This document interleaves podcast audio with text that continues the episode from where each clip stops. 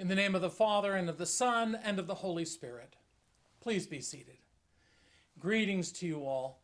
Bishop Eric Menees coming to you from the Chapel of St. James. It is such an honor and pleasure to be with you, to open up the scriptures, and to share the good news of Jesus Christ. Like you, I am praying for the day that we can gather together for in person worship. But I praise God for the technology that He's given us to be able to share the gospel through the internet and through the streams that go beyond the boundaries of our churches. I gather today with you to celebrate a much forgotten feast, the Feast of the Ascension. Now, it comes between the resurrection of Jesus and 50 days later, the uh, coming of the Holy Spirit on the Feast of Pentecost, which we'll celebrate on May 31st. It's my honor and pleasure to open up the scriptures with you to share about Jesus and his ascension to the right hand of the Father. But let me say one last time, Alleluia! Christ is risen. The Lord is risen indeed. And while we come to the end of the season of Easter, it is a pleasure always to proclaim those words of Christ's resurrection because they're grounded in history exactly the same way as the ascension of Jesus is grounded in history. While referenced eight times in the scriptures, we read pr- the primary account in the book of Acts in chapter 1. St. Luke wrote this uh, book under the guidance of the Holy Spirit. And it's important to note that Luke was a physician and historian, and he roots his gospel and the book of Acts in history. He recorded the birth of Jesus. He rooted the event in historical setting of the Roman Empire. In Luke 1 1 through 5, he reports to Theophilus and sets the birth during the reign of Herod.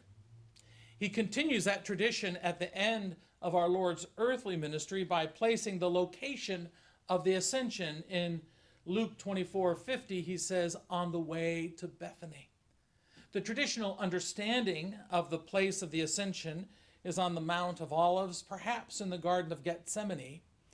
And four centuries or five centuries later, St. Helena, the mother of the Emperor Constantine, had a church built on the spot where Jesus' ascension was purported to have been.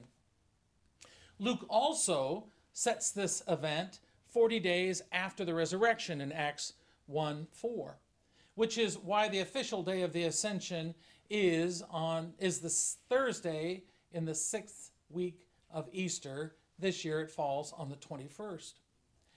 Luke also emphasizes the presence of eyewitnesses.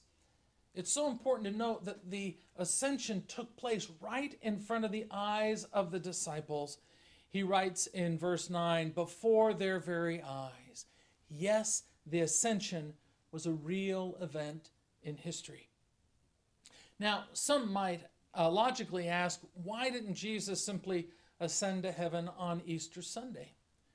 Well, Jesus had endured the 40 days of temptation with the devil in the desert, and now he's able to laud his victory over him and demonstrate his divine power to all the people. In the post resurrection period, Jesus triumphantly paraded his victory over the devil and all his works. And during this time, the conqueror of death displayed his supremacy before the faithful followers so that they might share in the joy and his victory. But there was another reason. Those 40 days of his appearing after the resurrection were of immense value to the believers, for they established the reality of Jesus' divinity. A single sighting of the risen Christ may have been open to question, but the many encounters with the disciples that the disciples had with him would remove their doubts and even the doubts of the most skeptical among them and assure them of Jesus' power and authority. Now, admittedly, the ascension is a mystery in the sense that it is beyond the scope of human experience. It is a mystery in the same way that Jesus' virgin birth was a mystery or his resurrection was a mystery. We don't understand these mysteries with our puny minds, but my lack of understanding does not limit the power of God's grace. People will say, well, this is impossible. Jesus couldn't have simply ascended into heaven. People don't fly. Well, true. People can't fly, but Jesus can. People can't walk on water. They can't heal the sick. They can't feed 5,000 with just a few loaves and fish, but Jesus can and did. So it is a real event in history, and it's recorded in the first chapter of the book of Acts. Let's look at that chapter for just a bit, if you will, with me. Several things jump out at me. The first, it's important to note that Jesus spoke of his ascension prior to his death. In the Gospel of John, Jesus is speaking about being the bread of life in the sixth chapter, and he says this Do you take offense at this? Then what if you were to see the Son of Man ascending to where he was before? John 6, verses 61 to 62. Then in chapter 20 of the Gospel of John, Jesus says to Mary Magdalene after his resurrection, Do not cling to me, for I have not yet ascended to my Father, but go to my brothers and say to them, I am ascending to my Father and to your Father, to my God and your God. Secondly, let's look at what Jesus says at his ascension. Acts 1 6 uh, says that the disciples asked Jesus, Lord, at this time, will you restore the kingdom of Israel? The disciples were good Jews and believed that with the coming of the Messiah would be the restoration of the kingdom of Israel, just like under King David.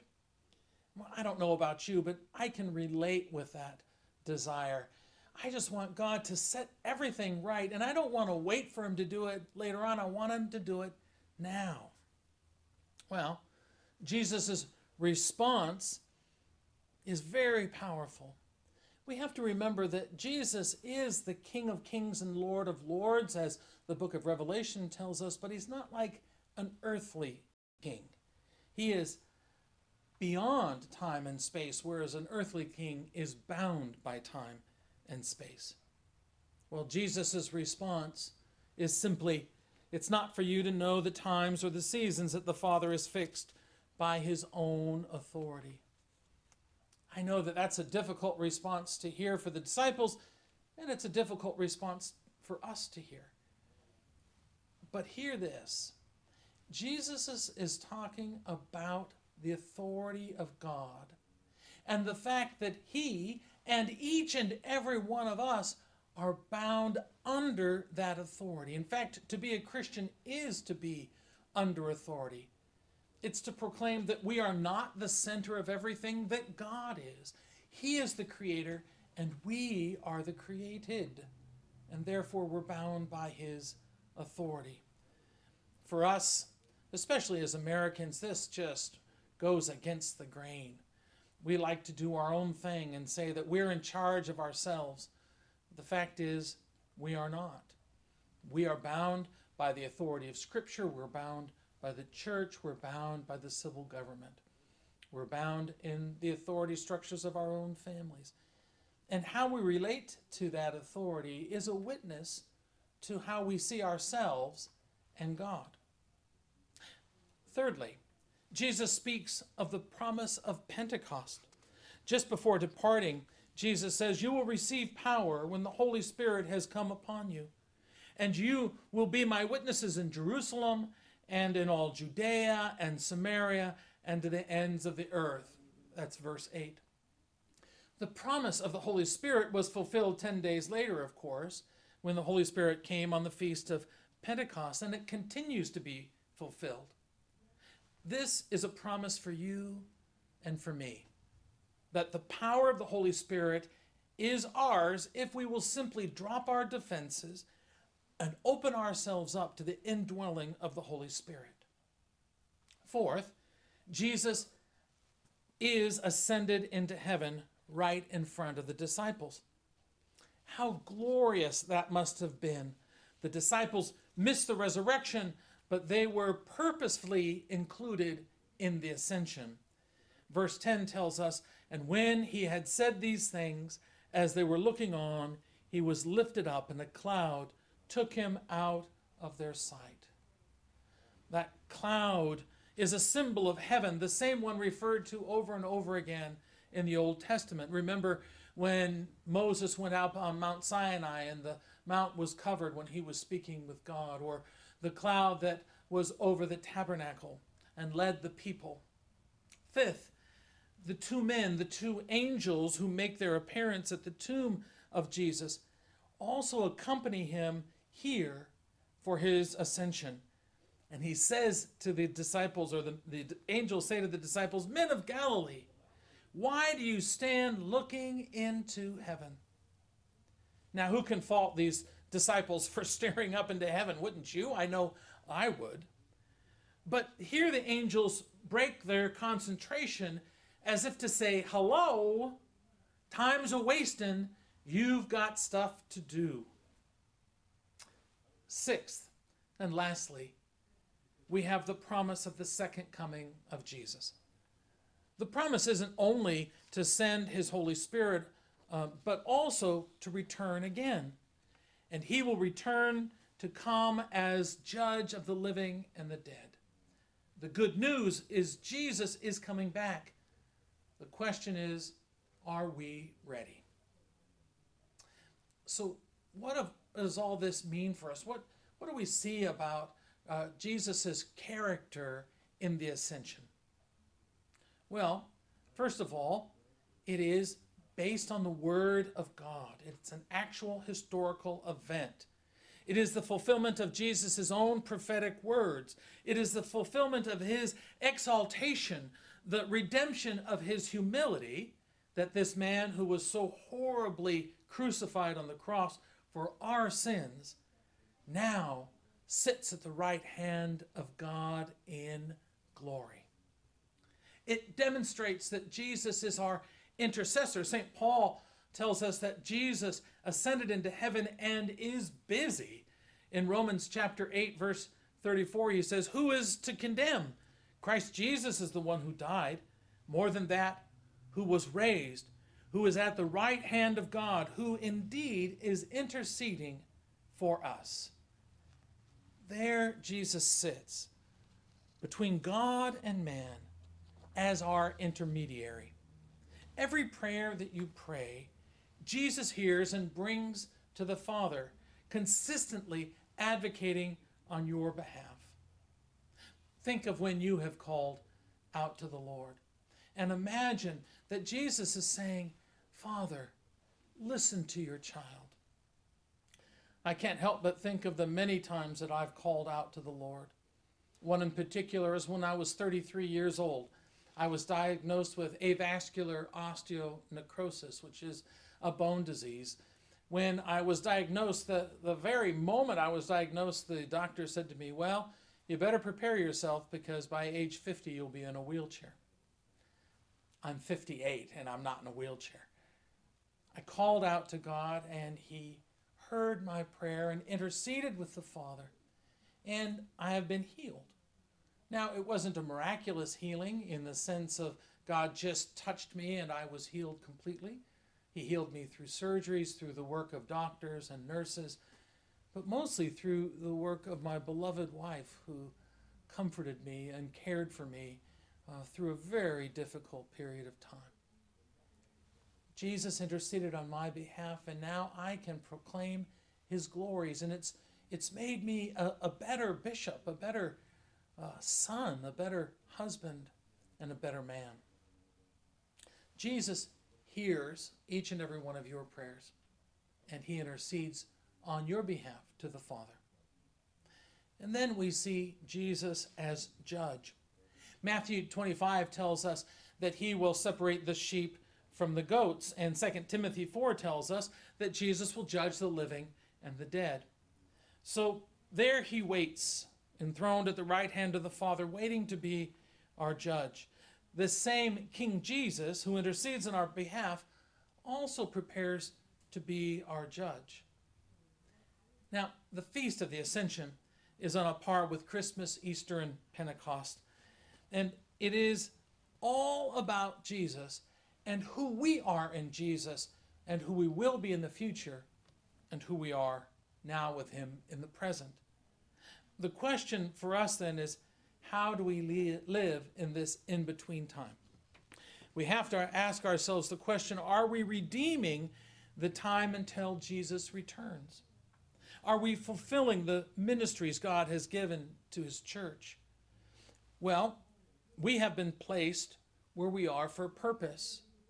You have been placed where you are for a purpose. The two angels asked the disciples, Why do you stand there looking into the sky?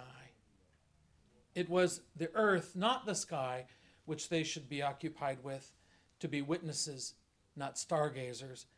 And the same is true for us.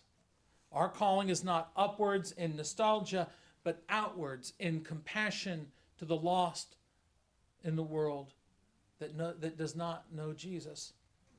Let me say that again. Our ministry is not simply to look up and back in nostalgia, but to look forward to a world that is hurting in a time that is very difficult. I know that this age of coronavirus has come upon us quickly and uh, mysteriously. But the fact is, it's not a mystery to Jesus. You have been called, you have been equipped, you have been prepared to reach out and minister in this time. First and foremost, to call out to Jesus for help, to ask Him to rid the earth of this scourge, but also to share your time and your financial resources with those who are hurting. Economically, this virus has been absolutely devastating. The news has reported that those who earn under $40,000 a year are at about a 40% unemployment rate. The total unemployment rate is 20%, and reaching 25%. We pray that that will end soon, but the need is immediate and now. Won't you consider sharing the resources that you have food, toilet paper, money with those who don't have any?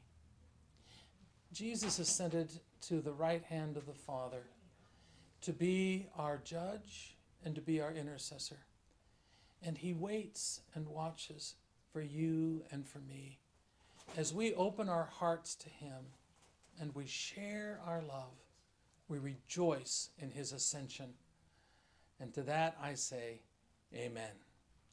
Blessings and peace to each and every one of you.